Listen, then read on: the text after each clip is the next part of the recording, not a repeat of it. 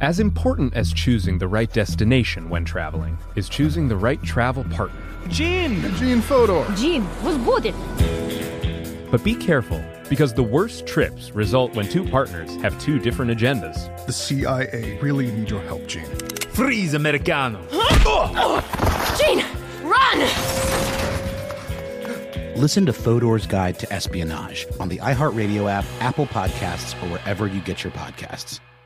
Something that makes me crazy is when people say, Well, I had this career before, but it was a waste. And that's where the perspective shift comes that it's not a waste, that everything you've done has built you to where you are now. This is She Pivots, the podcast where we explore the inspiring pivots women have made and dig deeper into the personal reasons behind them. Join me, Emily Tish Sussman, every Wednesday on She Pivots. Listen to She Pivots on the iHeartRadio app, Apple Podcasts, or wherever you get your podcasts. Welcome to Stuff You Should Know from HowStuffWorks.com. Hey, and welcome to the podcast. I'm Josh Clark. With me, as always, is Charles W. Chuck Bryant in fast motion. Yeah. Um, and that makes us the super fast episode of Stuff You Should Know on Spies. Super fast? It's going to be um, not short. Oh, okay. We're just going to be talking really fast like this pretty much the whole time, all So right? we can get start- out of here. Oh. Yeah, pick up, will you? All right. Uh, yeah, spies like us. Yeah, Did you like that movie? I did. I was raised to dislike Chevy Chase. Really?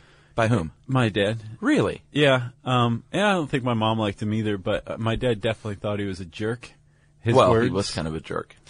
and um, yeah, apparently, I I read um, th- this Saturday Night Live biography Uh-huh. about like the show. Oh yeah.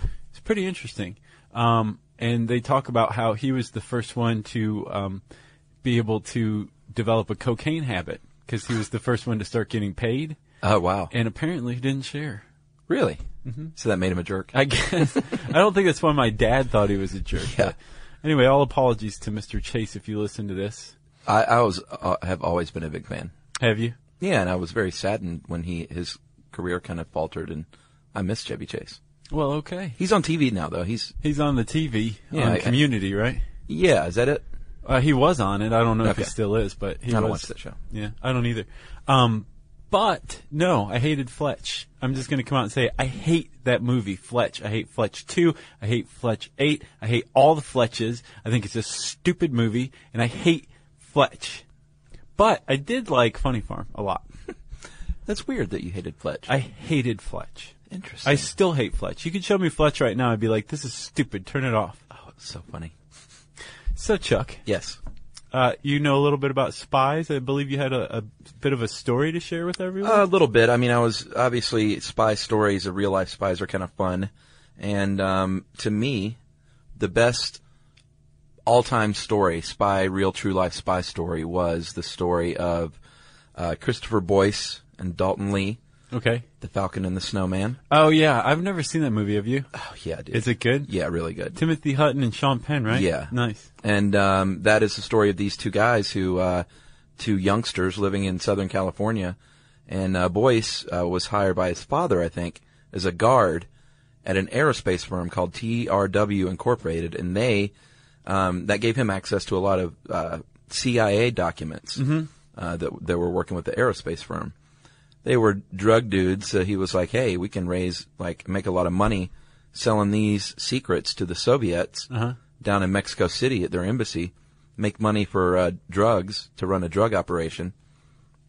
And they did so for like a year successfully A year, huh? from 76 to 77 and were caught, of course, and jailed for espionage. And uh, I had a little trouble for some reason finding out the current status of Lee. I did find out that Boyce uh, actually escaped from prison in 1980 from Lompoc, was picked up again in 81, I think, and then uh, was released in 2003 and lives, I think, in the San Francisco area. Wow. I've got this awesome LA Times article that Uh-huh. I'm going to read tonight for fun because I didn't have a chance to read it before. Oh, is it this. like a long read? Yeah, it's one of those like 15 page articles. Nice. His big interview he did after he got released. But I can't find out what happened to Lee aside from a rumor that he was eventually released and Sean Penn hired him as his personal assistant. And I don't know if that's true. Weird. I can't verify that. I understand Sean Penn's like the real deal when it comes to like um, combating poverty in Haiti. Like Yeah. he's like in there in the trenches every day. He is. Isn't that crazy? Some people think he's a jerk. I happen to like the guy. Oh, I like the guy a lot Yeah. too. Yeah. Um, so Chuck, how did the Falcon and the Snowman become spies? they were working, or, or uh, Boyce was working at, a, at an aerospace firm as a night guard and had access to sensitive documents So why did he start? to make money. Okay, so that's actually one of the main ways that a spy is recruited. Yeah. There's um there's several nice intro by the way, dude. Thank you. That makes two. Yeah. Times they are changing. Give me your uh, punch card. Okay. Um, the, uh, the there are a few ways for a, s- a person to become a spy. Probably the most um, straightforward way is to maybe join the army, army intelligence, join the CIA, right out of college. Yeah. and basically just join your country's intelligence agency, be trained, and then sent into the field. Sure. maybe posing as a diplomat or being a diplomat. Yeah. Apparently, the line is very um, fuzzy between a person who's actually a diplomat and a diplomat who's a spy. Oh, really? Yeah, it's like one and the same. I mean, they're still performing the same functions. Yeah, yeah, They're- yeah. They have a job as a diplomat. Yeah. But they're also just spying too. Sure. Um, and what are they, I guess, what's the basis of spying? Well, they're what they're after, obviously, and this is the no-brainer stuff, but we always have to point it out. Um, they're after any valuable information to give to the country that they're working for. Right. Any kind of it's it's obviously usually military secrets. Although we will uh, talk a little bit later about corporate spying, which is huge Yeah. these days. Oh, yeah. Um, but you know, typically people with access to these uh, either offices or high-ranking officials, um, they do have recruiters that go out, and like you said, they'll dangle a little money in front of your face if they think that a person is someone they can turn. Right. Like, hey, you're not happy with your own country. We know this. You want to sell them out, or we know you really like money and you're kind of unscrupulous. Do you want to sell them out? Right. Or we know your mother needs surgery and Sure. your government insurance, although the gold standard of healthcare is American healthcare. It's part of the American system. Therefore, it's not going to really cover the surgery. So here's some money. Or, Get hey- mom the surgery. You want a movie made after you, about you? Right. After you're executed? You want to be uh, famous? You want to feel important? Because you're a nobody. You want to be somebody? Why don't you dig up some secrets for us? Right, and that's actually like a really good um, recruiting tool or recruiting method is to identify somebody who has a menial job, some sort of file clerk, Yeah, but has access to really sensitive information. exactly. Go in and, like you said, pump them up. I mean, I, I don't think you would actually say you're a nobody. you would maybe promise the um, making them a somebody. You have to break them down before you build them back up, you know. It depends. It depends on what you're trying to do. Okay. Um, so those are the. Oh, did you touch on ideological um, disillusionment with your home country? Yeah, a little bit. Just, you know, you, like communism obviously was a big thing uh, Yeah. we covered in McCarthyism. Yeah, like the Rosenbergs. Sure. They were, uh, at the very least, communist sympathizers who supposedly, allegedly, spied for the for the communists. By the Soviets. way, w- did you see that email we got about that?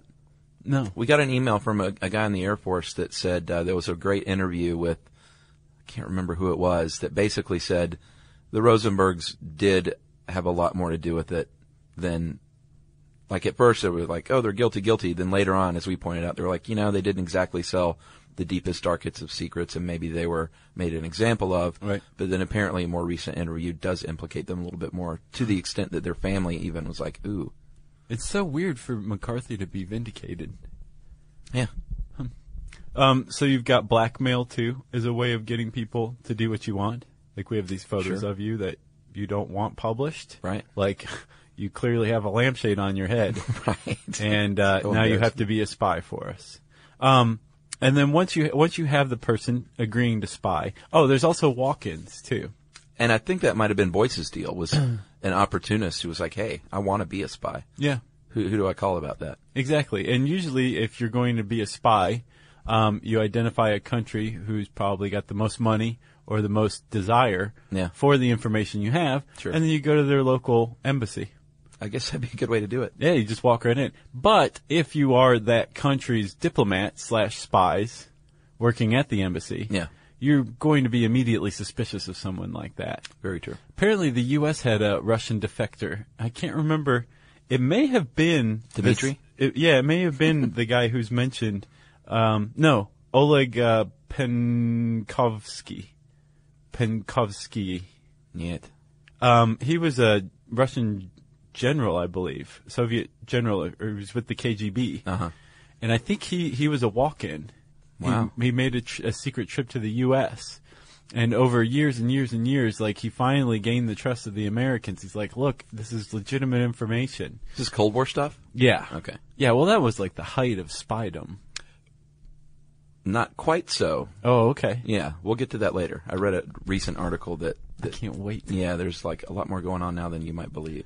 All right, so you have a paid, blackmailed, um, or ideologically disenchanted spy. Sure. Who you trust, and you assign them a person named a controller. Yeah, Harvey Keitel probably Yeah. in most cases. Yeah. Uh, yeah, controller is the person who I think they're they're just like your m- only contact basically, right? Who you're going to be giving the information to. Yeah, or getting information or instructions from. There's going to be one person you meet. Yeah, you don't want a large. You don't want your spy to know a lot of people, Right, Because there's that's no- not. They'll be compromised. There's not a Christmas party. you know? They should though. No, they shouldn't. They would And all the- just sit around and like look at each other very wearily. Right, or they don't make eye contact. Right. Um, the the uh, the reason why they do this is called compartmentalization. Um, because if the spy is caught, there's only so much information they can give.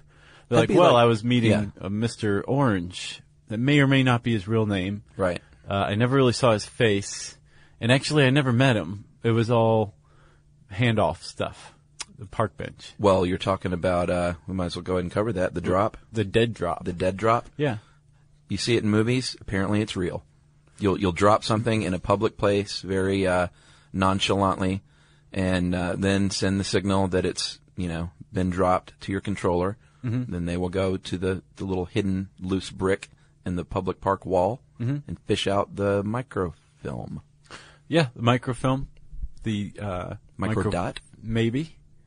Uh, th- what what has always struck me about spy work or articles on spies, and especially the gadgets and technology they use. Yeah, I always just assume it's like twenty years out of date.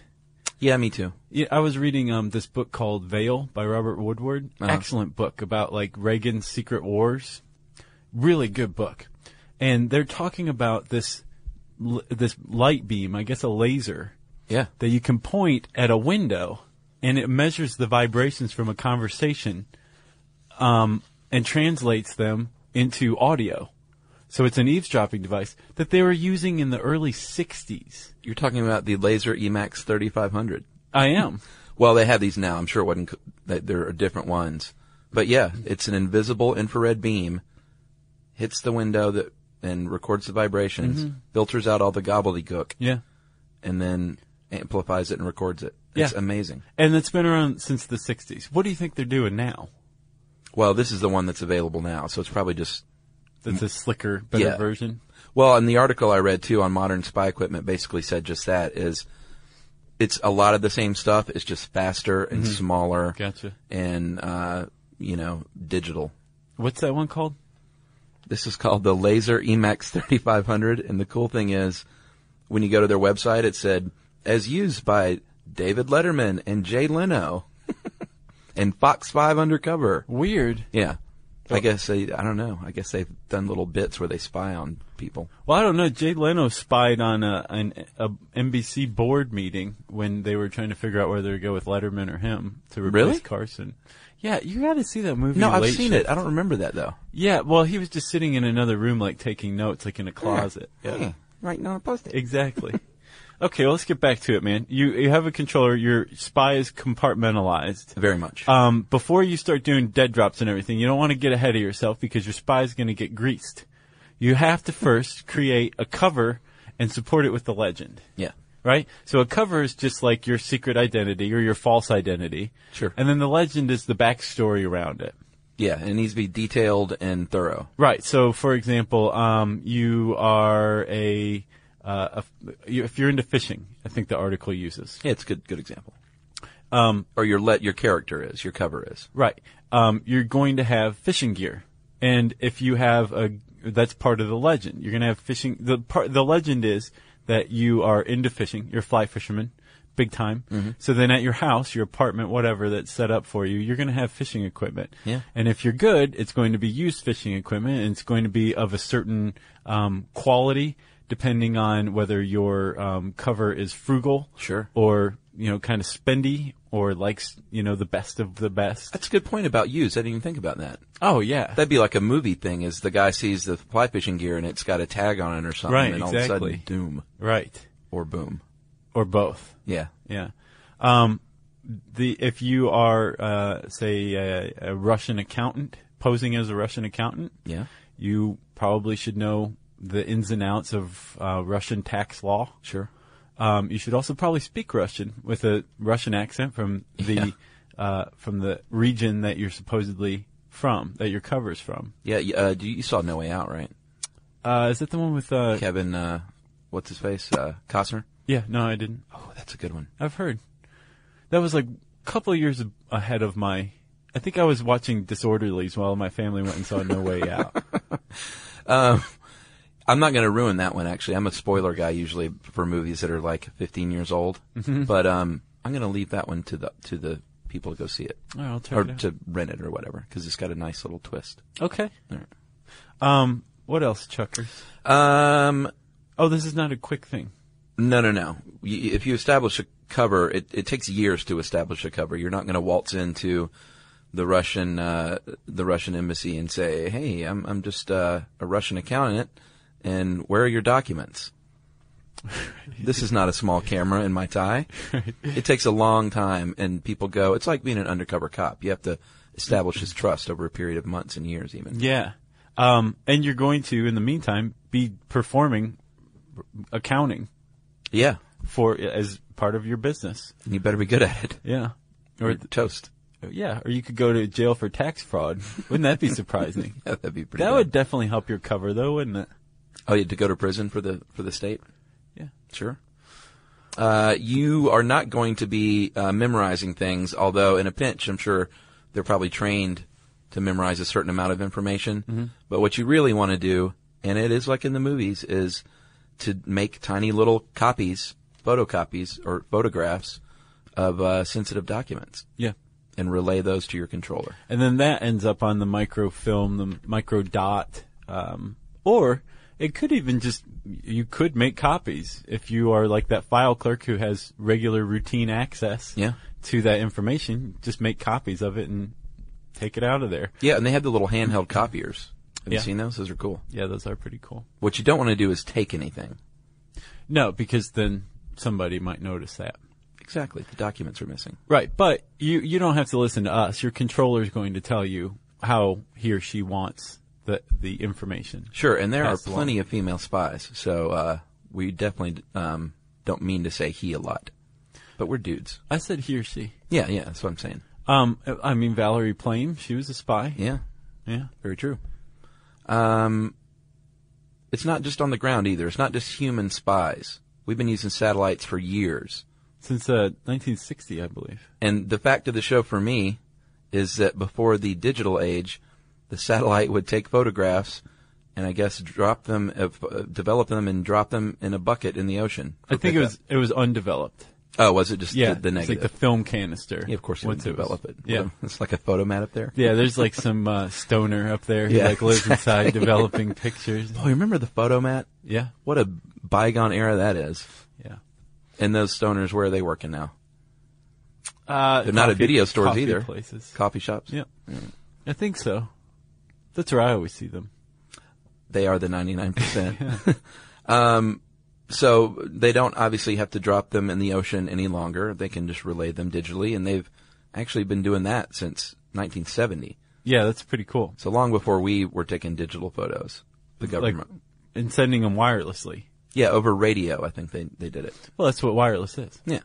Radio. It's pretty amazing. It is.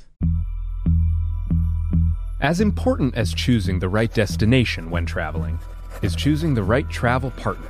Gin! Eugene Fodor. Gene, возбудит. Much of the joy you will find on the road comes from the person you share it with. So you hide the books, Jin, and Vlastar on the business.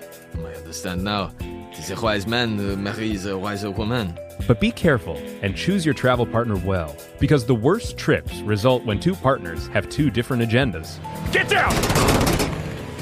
I'm not stupid, Gene. Something is going on, and it's high time you tell me the truth. Freeze Americano! Gene, run! So travel before it's too late. Your money will return, your time won't, and we're all too quickly approaching that final destination. Listen to Fodor's Guide to Espionage on the iHeartRadio app, Apple Podcasts, or wherever you get your podcasts. Something that makes me crazy is when people say, Well, I had this career before, but it was a waste. And that's where the perspective shift comes that it's not a waste, that everything you've done has built you to where you are now. This is She Pivots the podcast where we explore the inspiring pivots women have made and dig deeper into the personal reasons behind them. Join me, Emily Tish Sussman, every Wednesday on She Pivots as I sit down with inspiring women like Misty Copeland, Brooke Shields, Vanessa Hudgens, and so many more. We dive into how these women made their pivot and their mindset shifts that happened as a result. It's a podcast about women, their stories, and how their pivot became their success. Listen to She Pivots on the iHeartRadio app, Apple Podcasts, or wherever you get your podcasts. Um, so again, that kind of proves my point, though, Chuck. I mean, like, what are we on to now? I know it's faster, smaller, better. There's got to be some cool stuff that like wasn't around before, though. Well, spy planes back in the day um, were large, like the U-2 spy plane, and it would have to fly right over the enemy. These days, of course, we have drones flying them. Well, not flying themselves, but uh, unmanned drones Right. doing the dirty work. All sorts of very dirty, dirty work. That's right. Um, all of this, Chuck, is called technological intelligence or tech int. I'll bet everybody at your work thinks you're a jackass if you call it tech int in the CIA. Yeah, they're like it's TI, dude. Uh, right, exactly. Um, or if you want to just really be in on this slang, just T. Just T. Um, so you've got spy planes, technically, at one point were T, um, satellites, which now apparently can read a headline on a newspaper. That's crazy. Yeah. Well, you see Google Earth. Yeah. I mean, uh, my car in my driveway was on it, and that was a little creepy. I know. It had bird poop on the roof. It did. Um, there's, uh, like wiretaps, that whole laser listening machine, uh, listening device. Yeah. that Do you, do you Letterman want to, is into? do you want to talk about some more? Uh, they have seismic equipment to detect uh, nuclear testing. Uh-huh. They have underwater sensors to find things like submarines. Yeah, which is a big deal again in Vale, which by the way I recommend. Um, they were talking about how back in the day to eavesdrop on Russian cables, like the Soviets didn't encrypt all of their stuff on certain cables that were transmitted underwater, Oh yeah, es- especially ones that were close to the motherland, right? right. So the U.S. would send subs um, to go and clamp on to these um, cables and listen for a few days, Wow, and they were like right off the coast of the USSR. holy cow! Really dangerous work. And then they finally made a recorder that they could go clamp on, drop off, and then leave for like a month or six months or whatever, and then come back and get it. So there's only like That makes a two lot more windows sense. where it was really scary rather than Yeah. several days just having to sit there quietly on the bottom of the ocean. Yeah. Uh, this isn't new stuff. Um, that uh, evolution of spy tools article I, I read was um, like, have you ever read the the Art of War? What was it? Sa- Sun Tzu? Sun Tzu, Sao, Lao Tzu? Sao Sun, Sun Tzu, and uh, there are more than hundred references to spies and espionage intelligence gathering in the Art of War. I didn't know This that. is very old. And uh, in the Revolutionary War, they would use invisible ink called Jay's sympathetic stain. Was apparently the best one to use, and they still uh, use, or up until recently, they still used invisible ink Huh. to transmit messages. It's crazy. You heat up certain things and it'll appear, or hold it under a certain light. and Like it'll lemon appear. juice. Yeah, that's the old little crafty trick. you know, how to be a spy. Mm-hmm. It turns like kind of this ugly burnt sienna color. Does it? Yeah. I don't remember But that. also, if you look at it, you can be like, "Oh, I, it's written in lemon juice." I can see without even with, just by moving the paper a little bit. I don't think it's real bona fide spy stuff. apparently the Spartans would spy, and uh, they had a device called the Skytail, and uh, it was a long, slender rod which was uh, wrapped with a thin strip of uh, papyrus, and the message was written on the wrapping, uh, and it was passed on to a messenger, and apparently it would could only be read if it was rewound around a rod of the same diameter. So it was sort of like a, a An Enigma machine. yeah. There you go. Let's talk about that. Okay. Have you uh, have you read Enigma? No. There's a book about this whole thing about the Really? people who are cracking the code. But the Nazis had this very very clever system of coding, encoding, um, or encrypting messages, um, where they would have what's called an Enigma machine, which is kind of like a random typewriter that would assign a, a code to a message, and it could only be decoded by a the same machine, like a twin machine Right. that would get this message and then turn it back into um, a, a whatever it was originally supposed to say. Wow. And um, the British apparently got in on breaking this at a place called uh, Benchley or Blenchley, I think, Park, where um, they had a few of these captured Enigma machines and were secretly had secretly cracked the code. I think the Polish even before that discovered it and then Mm-hmm. You're right. and then shared it with the Brits who Yes. were you know probably uh, a little further along. Well, maybe not. Well, I think Alan Turing, um, who invented the computer, essentially, was one of Really? these Enigma code breakers. Yeah. Oh, interesting. Yeah. Uh, the information it was codenamed Ultra, and it was obviously uh, you know something they kept on the, the very down low because you don't want Hitler to know you've got an Enigma machine because then Hitler kills the guy who invented the Enigma machine. I think they got one from a sunken sub Oh, really? that the, the Germans were like, well, it's on the bottom of the ocean. We'll just leave it there. It'll be okay. And, um, somebody, I, uh, somebody in the Allies went and got it. Wow. Yeah, it's a pretty cool book, Enigma. I'll have to check that out. Yeah. Um, what about the number stations? Did you see that? Yeah. That's pretty cool. So remember we talked about the Yosemite Sam transmission? It's like Yes. a data burst and then, you know, uh, the whole, I'm going to blow you to smithereens varmint thing. Yeah, yeah. Um, I, I imagine that that has to be from some sort of numbers station, but w- what is it? Well, it's a it's a radio station that the government operates, and it broadcasts um, on shortband frequencies just intermittently. Right. So they'll have a, a clue, like a song or an announcement, that will mark the beginning or the end of the the secret broadcast. And obviously, they won't say like, you know, and now we will play the secret broadcast. Right. Some sort of hidden message, and then it'll be um, just a bunch of a series of numbers that is obviously a coded message. Right. What's awesome is it's not secret. Like any schmo with who's tuned into the right frequency Right. can hear this broadcast, but he won't be able to make heads or tails of it. And apparently, like this stuff happens all over the world. That's crazy. Uh, yeah. So I Codes mean- are huge, though. right. But the- secret codes. The U.S. isn't like, well, yeah, we're we're doing this, but it's. I mean, it's kind of like use your brain. Yes, that's exactly what we're. doing. Well, the the article I read on the Modern Spy says basically the Americans and the Russians, while getting along, just have this sort of implied understanding that we're we're both still spying. Like, let's not kid each other. Oh yeah, everybody's spying on everybody as those WikiLeaks cables revealed. True. I mean, it's just you just want to gather intelligence or information on whatever uh, is the case, you know, from trade policy Yeah. to you know defense. Any any information that you can get gives you an upper hand, and I think everybody does it. Well, since we're there, um, these days you're going to find um, a lot of spying going on. I think the uh, yeah, it was the Washington Post said last year that there are t- more than 1,200 government organizations and close to 2,000 private companies that work on programs l- related to counterterrorism. That's a huge way that they're spying these days. Obviously, is terrorist cells, mm-hmm. uh, homeland security, and intelligence uh, in about 10,000 locations all across the U.S. So these days, we're spying mainly on terror cells, Iran, North Korea, and China, obviously. Right. And um, it says that the U.S. is the recipient of hundreds of thousands of cyber attacks every day from uh, Beijing. Basically, they're trying to penetrate our firewalls Yeah. and seeing what they can get. And, And, does uh, it work? Well, I hope not.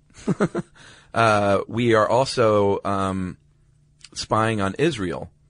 Sometimes you spy on your buddies because in 2008 there was an Israeli report that said that we have a long history of spying on Israel in regards to their uh, secret nuclear program. So even if you're friends with the country, it doesn't mean you're not keeping tabs. Yeah, well, that was one of the things about the WikiLeaks cables is they were a lot of them were about our very close allies and Right. friends, and um, it was just very embarrassing. And now Bradley Manning's going to spend the rest of his life in, in prison because the State Department was embarrassed.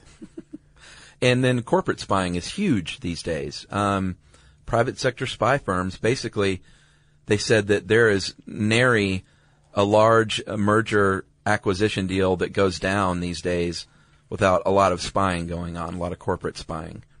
And uh, the CIA even lets people uh, spies moonlight for corporations to make a little extra scratch. Is that right? That's what they said. Huh. And they said there's even an entire network of people who do nothing but track corporate jets and their flight patterns. Wow. Isn't that crazy? But makes sense. Oh, it does make sense because you know you go to where the money is, right? Yeah, or you know, I think uh was it Coke that had the the girl that worked there, the the lady sell out Oh yeah. or almost sell out to Pepsi, their this secret formula? Yep. Um, A she, few years ago? she approached. She was a walk-in. That's right. who approached Pepsi with the, the secret formula for Coke, and Pepsi told Coke about it. That lady got in big trouble. Oh, Pepsi came out Yeah, they um, and said, "Eh, we got our own formula. yeah, We don't mind being second tier." yeah, they like it. There's less pressure. So what are you going to do with all this stuff?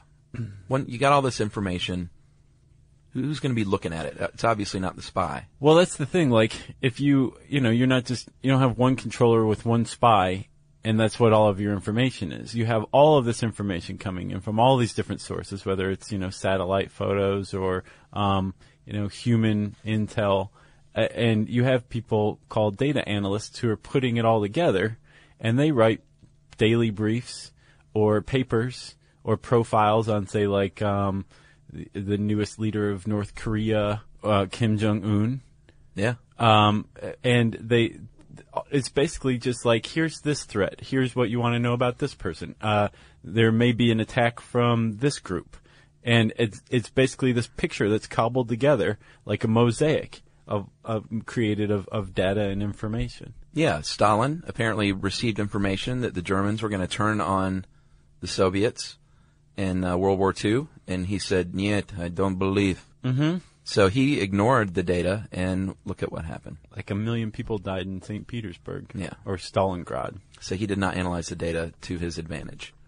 Uh, no. Um, apparently, also, we uh, you c- you can use this these data analysts to say we've got a gap here that we need to fill in. So go do this. So Right. there's kind of like a um, it's a two way street as far as data collection and data uh, analysis goes, right? Right. A pretty good example was the Purple Code of Japan in World War II where we, well we we had a pretty good idea that um, Midway Island was going to be attacked, but we didn't know if we were reading the code for Midway Island correctly, which is AF. We thought it was, but we weren't sure. Right. So um, the uh, I guess Army intelligence or somebody said, "Hey, get Midway to in- to issue a, a plea for fresh water, saying that they're low on fresh water," and they did. And then we intercepted a Japanese transmission saying that AF was low on fresh water, so we knew that Boom. AF was Midway, and we knew then that Midway was definitely going to be attacked, and we won the Battle of Midway as a result. USA. USA. Uh, misinformation is, is just as important as the real information. Spies spend, you know, from the sounds of this article, just as much time uh, doling out misinformation as they do collecting the real stuff. Right. It's a very important part of it. Yeah. Um, and one good way to do that is to get caught spying. Double agent. Yeah. What's a double agent? Well, a double agent is somebody who say is spying an American who's spying for the Russians, and then the Americans say, "Wait a minute, this guy's spying for the Russians. Let's make sure that all of this information that he has access to is altered and wrong and flawed, and then he'll pass it along to the Russians, and he'll be what's called an unwitting double agent." Right. Or we can go to him directly and be like, "We're gonna fry you, pal, unless you start giving fake information to the Russians." and then that person is a witting double agent in that case. And he'll say, You're no pal of mine. No. Or, Josh, you can be a triple agent, or even, I guess, a quadruple or quintuple agent. It happens Yeah. to where the Russians, uh, the Americans nab you, and then they turn you into a double agent, but the Russians know about that, and you're still secretly working for the Russians. And the, was this the Grabster that wrote this? Mm-hmm. He points out that it's gotten so convoluted with the quadruple and up that sometimes i- in the end, his, history can't even tell what they were. Yeah, like who who the person was actually whose side they were on. Yeah. I would imagine that person's probably on their own side after a while. Yeah. Just look, just trying to not get thrown in the hoosegow Exactly. or the gulag. Yeah. Uh, I guess we can talk about Operation Fortitude because that's kind of cool. Yeah. Um, this was a really big misinformation campaign about uh, the invasion of Normandy on D-Day. A very like elaborate one. Well, yeah, it included um, creating fake troops, fake um, tanks and troop transports, fake fuel depots. Like built out of wood. Yeah, um, and amassing them on the uh, southern coast of England to make the Nazis think that the invasion of France was going to come from. No, I'm sorry, the northern coast of England Right. to make them think it was going to come from the north, Exactly. and instead of the south where Normandy was. And part of this was um, a big part of it was feeding double agents false information. And there was one guy named Garbo, who was a big player in this whole thing. Codename Garbo. I like Yeah. that. Right? This is like Blazing Saddles. How so?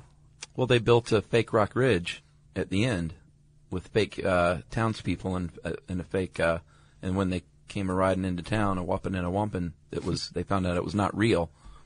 And then uh, Cleavon Little was able to prevail. Nice. Well, in this case, the Allies prevailed. Yeah, Um, sort of like Cle- Cleavon Little. Yeah, they they even went further than you know painting a bunch of fuel depots to to look like the real thing. Um, they created a completely fake uh, battalion, the first U.S. Army group. Yeah, It was led by General Patton, even though it's totally fake. yeah. They had fake radio chatter about this group and the invasion. And on the day of the invasion, they dropped um, all sorts of uh, aluminum from planes Right. to reflect radar to make it look like there's a big movement of uh, an air force across the English Channel. Uh, they did the same thing with submarines. Um, and it looked like there was an invasion coming from the north while there was really one coming from the south. and it worked, right? Well, yeah, I mean, we took Normandy. That was the first like 15 minutes of um, Saving Private Ryan. Yeah. So I don't know if worked. I mean, I guess it worked. Well, not the first 15 minutes. I think you're forgetting about the the bookends of that movie What? with uh, old Matt Damon in the cemetery, Right. and then they went to the awesome part. Yeah. Oh yeah, you're right. It was like the first five minutes kind of sucked, and then they was went to that the- Matt Damon? yeah, that was him grown up. I just thought it was it was uncanny. He Ah, he hit the yes. uncanny valley. Yeah, Th- If it was an actor playing him, or was it Matt Damon in makeup? no, no, no. It was an actor who looked a lot like an old Okay, Matt Damon. Gotcha. Well, he was in the uncanny valley. I'm not sure he exists. Yeah, you know, here's my advice to filmmakers, to people like the Steven Spielbergs of the world. Don't don't bookend your movie like that. It's always a bad idea. You think so? Yeah, man, that movie would have kicked so much more butt if it was just started with the D-Day invasion and ended how it ended. Oh, okay. Like everything from that to uh, what was the Clint Eastwood uh, Bridges of Madison County? Terrible bookends on that one. Whenever you show like the modern day bookends, just don't do it. Just stick to the story. Okay. We're clever. We we don't need Matt Damon, old Matt Damon in a cemetery, breaking down. No, that was a little uh, Little he- That was uh, a little off putting. little heavy handed. Yeah, it was kind of like, suck it up, pal. But who am I? I'm just a podcaster. Steven Spielberg. You're definitely not part of the uh, greatest generation, I'll tell you that. no, I'm not. um, do you want to hear a pretty cool story about the D Day invasion? Sure. Um, the day before, no, I'm sorry, the month before the in- the invasion of Normandy, the D-Day invasion, the turning point of the war. S- One of the uh, MI5 guys was doing the Daily Telegraph puzzle, uh, and he started noticing that a lot of the answers were kind of curious. Like, for example, um, one of the answers was Utah, another was Omaha Mm-hmm. these were code names for the beaches at Normandy where landing points were going to be for the invasion. Um, another answer was Mulberry, which is the name of a floating harbor that was going to be towed across the channel to accommodate the supply ships. Another Little was weird. shrapnel. Another was Neptune, which was the code name for the naval support for the operation. And then the, they also uh, had the answer Overlord, which was the name for the whole operation for the Operation D-Day Overlord. invasion.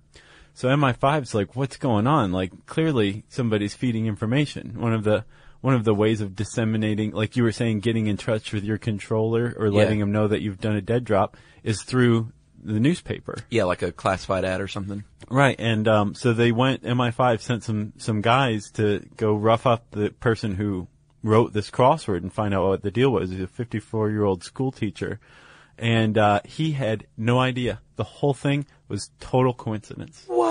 The MI5 finally they were convinced like this guy has no clue w- what's going on. Really? He is not an agent. They s- looked into his background, and it was total coincidence. How many words total? were There was there? like six, I think, interesting. big ones. Wow, Isn't that weird? that is really A weird. month before the invasion. I bet he was. I bet he was. Uh, I'll bet that guy was nervous Yeah. until they believed him. I bet he was pooping his pants. As important as choosing the right destination when traveling is choosing the right travel partner. Gin! Eugene Fodor. Jean, was booted. Much of the joy you will find on the road comes from the person you share it with. So you hide the books, Jin, and Vlastar runs the business. I understand now. Tis a wise man who marries a wiser woman. But be careful and choose your travel partner well, because the worst trips result when two partners have two different agendas. Get down! I'm not stupid, Jean. Something is going on, and it's high time you tell me the truth. Freeze Americano! Jean, run! So travel before it's too late. Your money will return, your time won't, and we're all too quickly approaching that final destination. Listen to Fodor's Guide to Espionage on the iHeartRadio app, Apple Podcasts, or wherever you get your podcasts.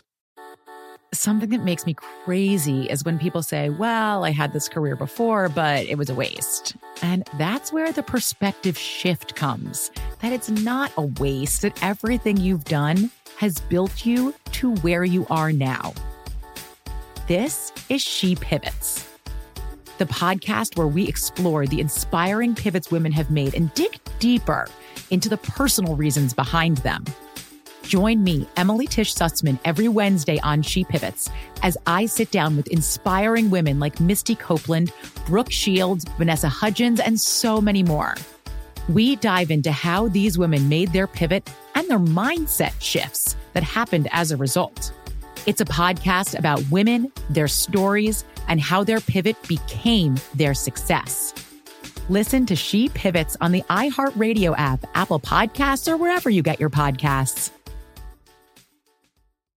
Um, well, I guess that does it for pooping her pants. Yep. On this one. Um, if you want to know more about spies, you can type spies, S-P-I-E-S, E into the search bar at howstuffworks.com, and that's going to bring up listener mail. That's right, Josh. And before we read listener mail, we want to announce that our email address has officially changed um, from stuffpodcast at howstuffworks.com Right? to stuffpodcast at discovery.com. Oh, yeah. We, the Discovery has finally said, all right, I guess you guys are really working for us. We'll- we'll give you addresses with our, with our name on it. Here, you're official. Yes. So that's how you can reach us now, and we're going to point this out quite a few times over the next few weeks. Well, yeah, plus at the same That's the same time that we say it at the end of the podcast every time. Sure. Um, what else? Oh, we have a newsletter. Yeah, go ahead. Spill it. Uh, we have a Stuff You Should Know newsletter that you can subscribe to. Uh, there's a little uh, link to it on the left rail of our Facebook page at Yep. facebook.com slash Stuff You Should Know. It's free. It's not spam. It's bacon because you have to opt in for it. um, and you'll probably like it. It, it um, sends out a link to the newest episode. Um, it has a bunch of articles that we wrote or like on Sure. the site. Uh, it's just cool. It's Yeah. fun. And South by Southwest. Yeah. People of Austin, Texas, we're coming back. Yep. And we will be podcasting live on Sunday, March 11th. Not quite sure exactly what time. This will be a, uh badge event. If you have a badge, please come out and see us. Mm-hmm. But fear not, we are also trying, trying to get a non-badge event together at a local watering hole for uh, regular old fans to come out. Yeah. So uh, stay tuned for information on that. We're working on it. Um, hey, if you've got a place, hit us up. We're, Yeah, that's- we're, we're looking. Yeah. Please do. But um, hopefully, we'll have a non-badge event uh, that will be pretty cool. We got some fun stuff cooking here. Uh, yeah. You got anything else? Yeah, just a listener mail. Oh, yeah, that's Just a regular old listener I forgot mail. about that. Uh, this is a correction, and while we're correcting, I want to point out, as I have many, many, many times, that polar bears do not live in Antarctica. Mm-hmm. I was very ill that day, and shouldn't have probably even been podcasting, but I misspoke. Uh, Josh technically was talking about emperor penguins. No, I'll tell you what I was talking about. You know how you were saying polar bears only live in Antarctica and they only live in the Arctic? Well, I didn't say that, but yeah, sure. Well, Isn't that the gist of what you're saying? Yeah, Okay. I was saying that penguins don't live in the Arctic, they live in Antarctica. Yes, they are also found in places like Australia, South Africa. Um, I'm sure Argentina has a share, Chile, um, places not too far away from Antarctica. But what I was saying is that they're not found in the Arctic. And ping- and emperor penguins though are only found in Antarctica. So Thank you for that. originally, that's what you were talking about. So I'm defending you there. Okay, so let's let's hear yet another correction. Yet another correction, and and we messed up Edmonton too. The Canadians aren't very happy with us. No, I know. So let me clear this up. Okay. Calgary, Alberta, is a city in Canada. Edmonton, Alberta, is also a city in Canada. Alberta is a province in Canada. So it's like Atlanta, Georgia, New York, New York. And here's the thing: I love Canada. I hate I hate that we mess Canadian things up because we got a lot of fans there, and they are sensitive people. I know. The only problem with Canada is it's so close to Detroit. Oh boy, we love Detroit too, by the way. So I think that's good. We don't need listener mail because all those corrections were okay. enough. Cool. So thank you to all the Canadian fans who wrote in and all the uh, polar bear and penguin defenders of the earth. We are sorry. We are human and we gooped. We did. Uh, hopefully, we will uh, do better. Let's make it a stuff you should know resolution to do better in 2012. Well, that's supposed to be done before, so let's just make it for 2013. And let's just keep screwing up. No? All right, let's do better. Okay. Um, oh, I want to hear spy stories. Okay. Me too. Uh, we want to hear them uh, in 140 characters or less on Twitter at uh, SYSK Podcast. That's all one word. Um, and you can also reach us on Facebook at facebook.com slash stuff you should know. And you can send us an email to stuffpodcast at discovery.com. For more on this and thousands of other topics, visit howstuffworks.com. To learn more about the podcast, click on the podcast icon in the upper right corner of our homepage. The How Stuff Works iPhone app has arrived. Download it today on iTunes.